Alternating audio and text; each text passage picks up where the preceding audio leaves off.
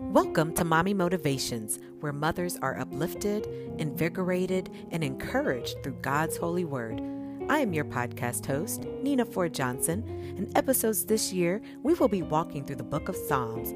That will help us mothers dive into the word through weekly devotionals. What is God saying to me as a mother?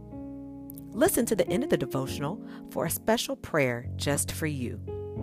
And be sure to share the episode with another mother you may know if God puts it on your heart to do so. You can also leave a review with your comments or suggestions.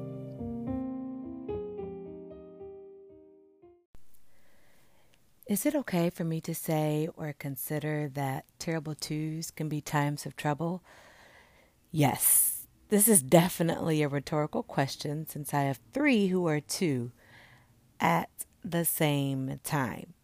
Now, don't get me wrong, my family and I are extremely blessed. All three of our children are healthy.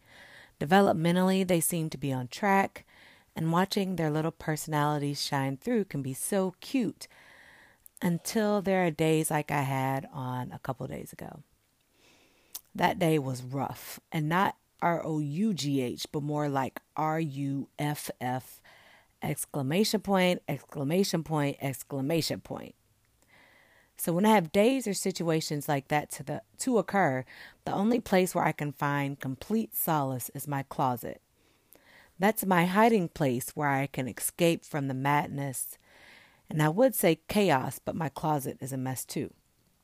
So yesterday evening or when it happened several days ago, um, I hunkered down in my closet where no one could hear me cry or pray as I poured my heart out to God, requesting more strength for the journey.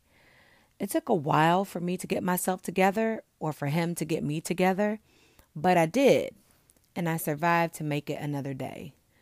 Sisters, what I have found in this new chapter of my life called motherhood is that we have a refuge or shelter in the arms of God when it gets tough. By the way, I don't know how you single or stay, uh, stay at home moms do it, but I salute you in every way.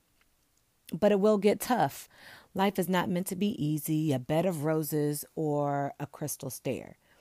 But I am so glad that I have a Savior I can run to when I need Him. He always makes time and room for me, even in the midst of my messy closet, unsettled mind, and frustrated heart. He is my safe place where peace resides in the midst of my chaos. Please listen to the lyrics of one of my favorite songs. Um, it goes like this I have a Savior who I can tell all my troubles to. When I am burdened and don't know what to do, I can go to God in secret prayer and I can leave all my burdens there. I know the Lord will make a way. Yes, He will. He will see you through every stage or turn in life.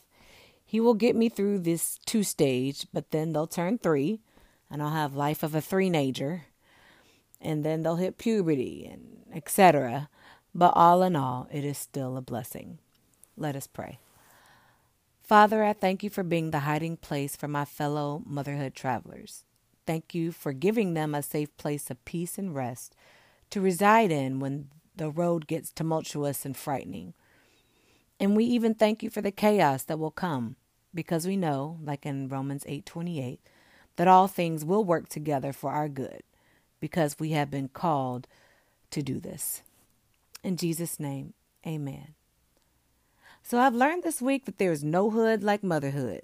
So let us band together in Christian love, fix each other's crown, including your own, and share the love of Christ with someone.